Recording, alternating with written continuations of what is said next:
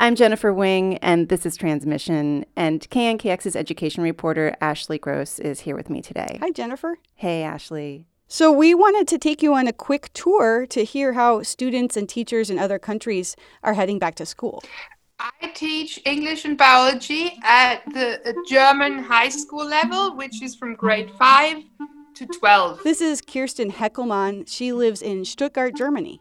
At the moment, the plan is that everybody goes back, full classes, masks in the building, and until you, and in the schoolyard, and until you reach your seat.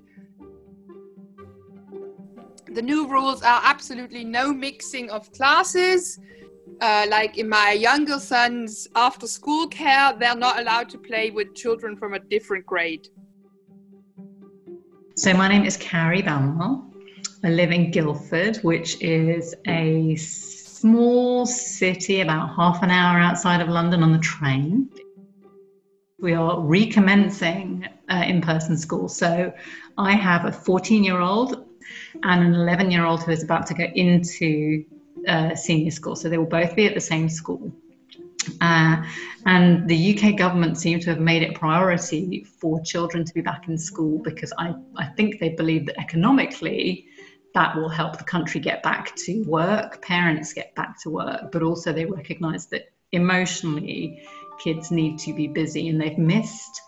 I think they've missed progress. They've kind of been in a holding pattern. You know, we've given you work, but it hasn't necessarily pushed you and there won't be any requirement for them to wear masks during the day at school either. There's been a general consensus that having masks on in the classroom is not healthy. Wow, I'm surprised by that. Not yeah. healthy. Not healthy in what way? Healthy for communication. Okay, uh, my name is Yoko Goto. I live in Gero City in Gifu Prefecture, Japan. What do you teach? Uh, I teach English. So is school happening now? Yes, yes. They have to tell their temperature. They have to take temperature every morning. And if they have any symptoms of cold, they can't come to school once they gather in the classroom, they want to meet each other, they hold each other, they want to have a lunch together. But we teachers have to tell them that don't touch each other or uh, they shouldn't be so close with each other. They are high school students, they are young, they want to do that. Japan, Germany. These are some of the countries that Washington State's Department of Health is monitoring to see how things are going. How are they making this work? Yes, the lower number of COVID cases in these countries is making it possible for students to return. And there's still a lot of risk involved with in person education, no matter what precautions you have in place. But I have to say, as a parent of a middle schooler and a high school student, I'm a little jealous. I know. I, I hear you. Me too. I mean, the last school year was so hard for our two kids and for me and my husband Gabe, you know, trying to juggle our our work and getting them on their online classes and then like the summer has not been much better and they've been, you know, kind of isolated and what your friend from the UK said really resonated with me about, you know, the emotional side of school. You know, they're really missing that.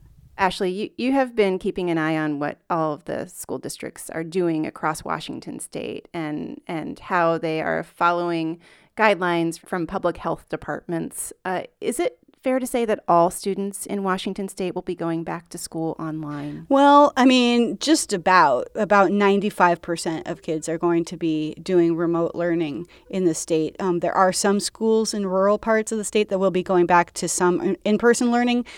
But here in Western Washington, almost all the kids are going to be learning remotely because there's just too many cases of COVID. So, what is it going to be like for parents and students and teachers as online learning 2.0 resumes? Parents without internet, parents with special needs kids, teachers with tech problems. Today on Transmission, we are heading back to school. Sort of.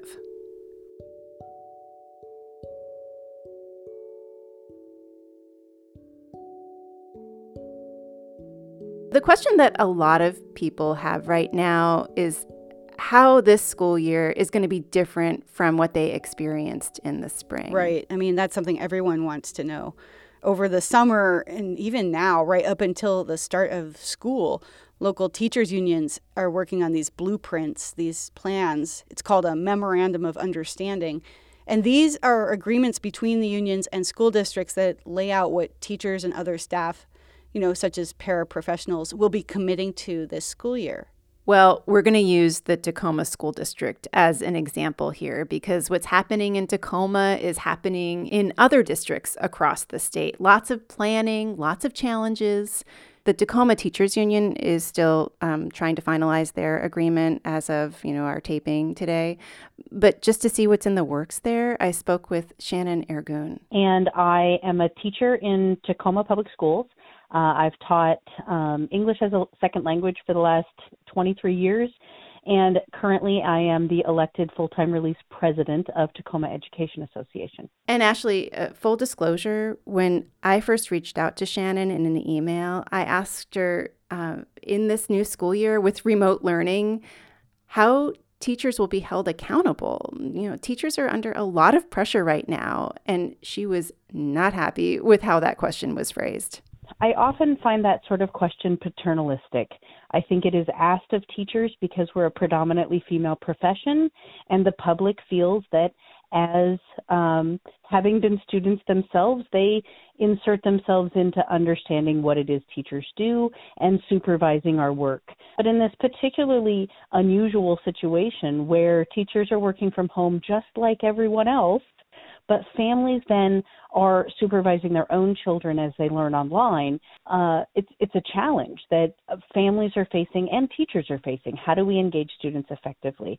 And so this accountability piece has become um, an even bigger uh, conversation. And how do we then hold those teachers accountable for doing their job, as if we wouldn't do that as professionals anyway? Shannon is a teacher and a parent, and she'll be the first to acknowledge that what students and families experienced in the spring that it was not ideal.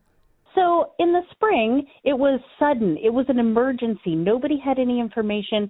They they were putting out that we were going to close down on March 13th and we'd be back in a few weeks and we would get started again in April or maybe it'll be May, but we're going to come back. And and it just kept getting pushed out further. We got higher and higher numbers across the state, across the nation, and we continued to be questioning well how do we do this and and we didn't in 10 minutes that we had to pack up our classrooms and get kids ready we didn't have the time to prepare, to provide students all of the pieces and resources that they needed to do this well at home.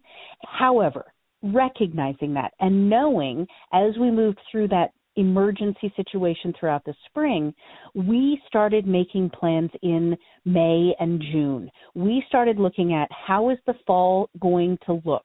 What can we do to make this better? So, what exactly is Tacoma doing? They still have to finalize their memorandum of understanding agreement, their MOU, those blueprints that we talked about earlier. And Shannon says that teachers have been working for weeks on lesson plans for every single grade and they're getting extra training to get comfortable with the the platforms that students and teachers are going to use to get connected. But Shannon says what will really be different from the spring is a lot more structure and more predictability.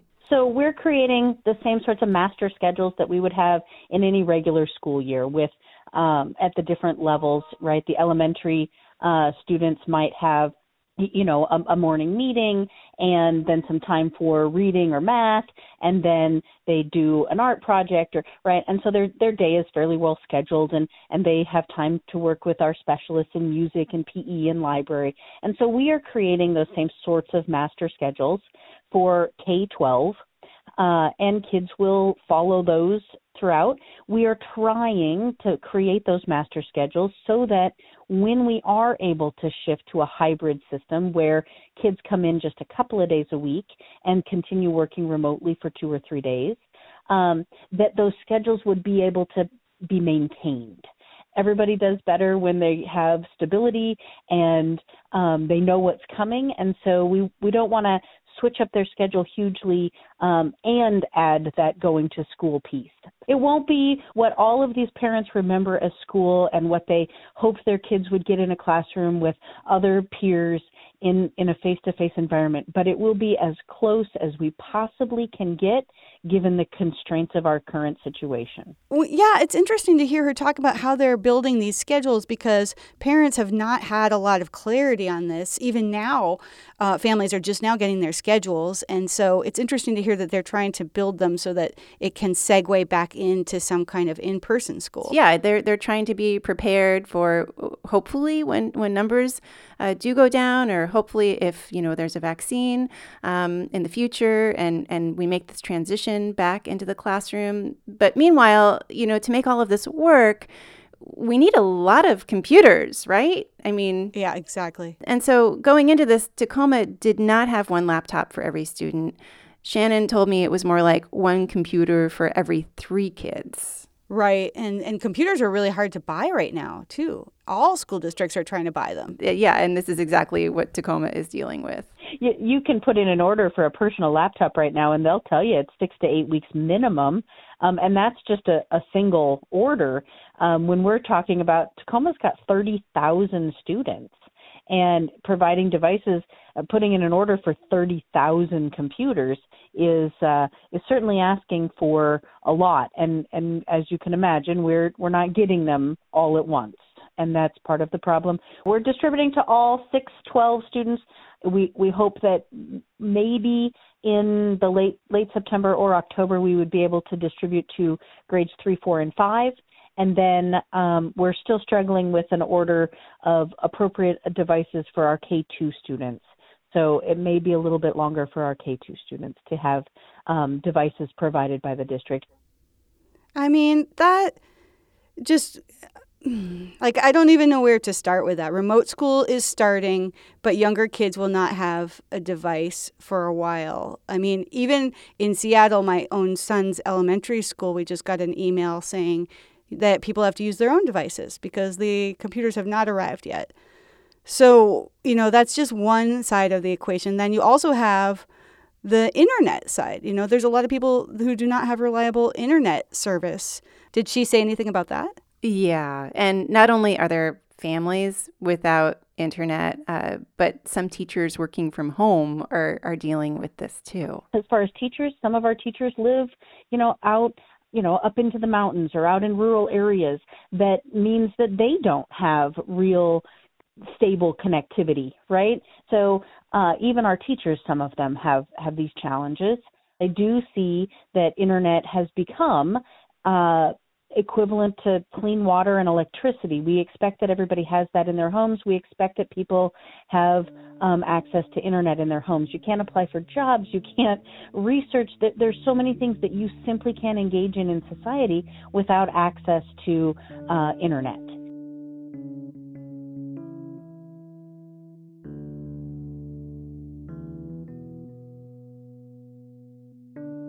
So Ashley, you and I, we both have kids at home, and we know firsthand how hard it has been trying to juggle work and keeping kids on track with their homework and just staying engaged and uh, keeping uh, everyone's mental health in check.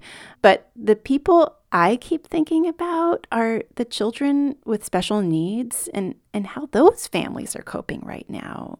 Yeah, every time I think about it, I feel like my head is about to explode. I've been speaking with a lot of parents who have children in special education, and they're under a lot of stress. Daniela Hall is a mom of two kids in West Seattle, and her 12 year old son has cerebral palsy, so he uses a wheelchair it's an impossible situation at home because he needs help all the time. So then I'm in a position or my husband's in a position where somebody has to help him or be available all the time. In addition, I have to work. So Daniela is a teacher. She's teaching from home and her husband is working too. And normally, you know, at school, their son Dempsey has a one to one instructional aide who helps him with a lot of things, you know, such as feeding and practicing standing and personal hygiene. And Daniela told me that he also gets speech therapy, physical therapy, and occupational therapy. I, I, I'm just having a hard time imagining how all of this is working and and how like the parents are still able to work. Like how how does he get all of these things uh, with online school? I know that's that's the part that's so hard to understand, right? So the only way any of it can be done is if you have a parent or some adult there at home who can help the child. I mean, it is in a way kind of amazing what the kids can adapt to. Daniela says that Dempsey has been able to interact with his instructional aide over video conference. He's gotten pretty savvy on his technology. So she would be there on the video chat with him and asking him questions. And then um, he would respond using his communication device or with body language as he usually communicates, right? So um, it was it was doable. They were doing stuff, but if he needed anything, like if um, sometimes he doesn't have really good control of his body, so his arms would lift up and he would hit the switch, and then it, he couldn't access it with his head like he normally does. So I'd have to be there. I mean, I would have to be within earshot, and she would just call me or my husband and say, "Hey, Dempsey needs help," and we would zip in and help him and get him reset up with his head switch in the proper spot. So, like, yeah, it's just this crazy dance. I mean, I've talked with Daniela in the past, and I know that it is pretty intense trying to homeschool her kids and teach her own classes. And I was thinking she would probably want her son to get some kind of, you know, in person special education services. But uh, does she? Is she going to go for that? She said probably not. Um, she and her family, they live close to her husband's mother, and they're worried about her getting exposed to the virus. Um, but that just puts her family in this really difficult situation, and she's had to ratchet down her expectations for her son's academic progress. I can't help but think that um, a lot of the schooling is just going to fall by the wayside because there's just no way we can do it without a person coming to the house to help my son out. But but that's what this all comes down to. I mean, you can't just flip a switch and make the school system virtual without putting an enormous burden on parents. They become unpaid educators, as you know, right, Jennifer? Yeah, eh, but this is this is a whole new level, right? This this this requires uh, skills that that people uh, spend years in higher institutions of learning acquiring. Right, exactly. I mean, that that is the crux of it. And it leads me to introduce you to a woman in tacoma who has made it her mission to talk about how this is in her words bananas. She is a lawyer who works on disability issues and she also has a son with special needs. It's a really rare um, disorder not just for girls but really rare for boys. It's r-h-e-t-t or? R-r-e-t-t who is this? So this is Adrienne Stewart. I, I do have to apologize for the quality of the Zoom call. It just was not the best connection, um, but hopefully people can understand. Um, she has really important things to say, so I want want people to understand. Her six-year-old son Jack has a genetic condition called Rett syndrome. He uses a wheelchair, and he does not use spoken language to communicate at the beginning of this year at school, um, Jack was just starting to learn how to use this machine called a Tobii eye gaze device. And the Tobii eye gaze device, like, what does he use that for? What does it do for him? It's just this computer that has an eye gaze tracking device on it, and it can see where his eyes land on the screen. And once it lands on wherever it is he's looking, it gives an audible signal, right? So, like on his little games that he does, when he looks at a tiger, the tiger roars. My end game, our end goal is to get him so proficient with it that he can use this device to communicate with us. Oh man. So basically what she's saying is is he can't really communicate with them right now. No, um Adrienne says that he does have good eye contact. And she says she operates under the assumption that he is understanding what she says. Um, he makes sounds that are kind of like the squeaks of a dolphin. But the real heartbreak of this situation right now is that she says he was making lots of progress before the pandemic hit and his paraeducator was getting up to speed on the eye gaze device and he had a speech language pathologist who was working with him at school. And Adrienne says that you know just being around the other kids in the classroom was like super beneficial to him. Kids were coming up to him to engage him more often which is huge. You know that peer interaction you just can't replicate that happening organically. Um, and um, you know, for the first time, we were really hopeful that we were going to get to a place with Jack where we could understand what he was trying to communicate. Ashley, this is so hard. It it sounds like he was doing so well, you know, being on the verge of communicating with his parents and his peers and then the pandemic comes and just kind of blows everything all up. What is the family doing now? Well, so Adrienne says that with Tacoma schools going remote, she is the one who has to be, I mean, she lists all these jobs off the teacher, the paraeducator, the speech language pathologist, occupational therapist, and physical therapist. And these are all like services that are spelled out in his individualized education program that is, you know, part of the system under federal law that uh, requires that districts provide students with disabilities what is known as a free, appropriate public education. And so if you say, okay, well, we're just not going to do any of that, we're just going to, you know, put it online. I mean, that just means that I need to quit my job and sit there with him to help him access the education and, and replicate all of those jobs. So, what she's doing is taking legal action. Wow, wow. Um, who is who's she suing? Well, Adrienne and her husband and some other parents, they're suing the state superintendent's office and the state board of education. And they, what they say is that all students, not just in special education, are being deprived of a basic education under remote learning. I mean, it's a little arcane here. Adrienne says the agencies went beyond their authority by using emergency rulemaking to waive instructional hour requirements in the spring and then redefine an instructional hour for this school year to allow remote learning and hybrid learning. And an instructional hour, that's that's like what counts as learning, right? Yeah, exactly. There's a requirement that districts provide, I think it's 1,027 instructional hours in a year.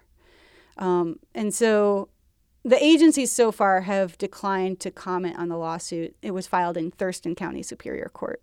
So while, while this legal stuff is going on, has she heard from her son's school about whether he can go there for in person instruction and services and to, to try and make up the progress that he's lost? No, she hasn't heard yet. The Tacoma School District says it's, it is contacting families to figure out who needs those in person services. And the teachers union, the Tacoma Education Association, says that would likely start toward the end of this month.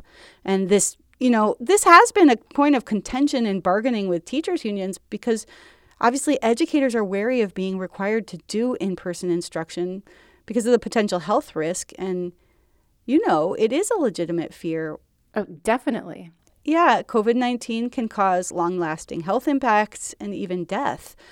But Adrienne says that districts are legally bound to provide the services in those individualized education plans.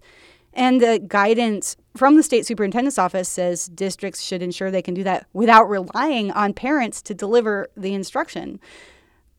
So it's just this really difficult nut to crack. Um, she does bring up an interesting point. She says, from a public health standpoint, it does not make sense that the state has allowed child care centers to stay open, but recommended that public schools stay closed until, you know, coronavirus transmission is lower. If we as a society are going to say, um, look, we can we can figure out how to open up daycares um, we can figure out how to open up private schools and do that safely. And we're going to offer that to your kids. Um, it's just going to cost you $2,000 a month to be able to do that. Then what that says to me is that we can absolutely figure out how to educate our kids in a safe way. Just this morning when I was walking the dog, I saw kids arriving to the Catholic school in my neighborhood with their masks on, you know, heading for in person school. And I was thinking, oh man, if only my own kids could go to in person school. You know, for Adrienne, she really wants her son to have interactions with other kids. And so it's not enough just to have in person learning for a few kids with disabilities. She thinks that with proper precautions that schools can open and kids can have, you know, the social interactions with their peers that they need. But again, this is controversial, and there are many people who think it's too soon to do that given the number of coronavirus cases in our region.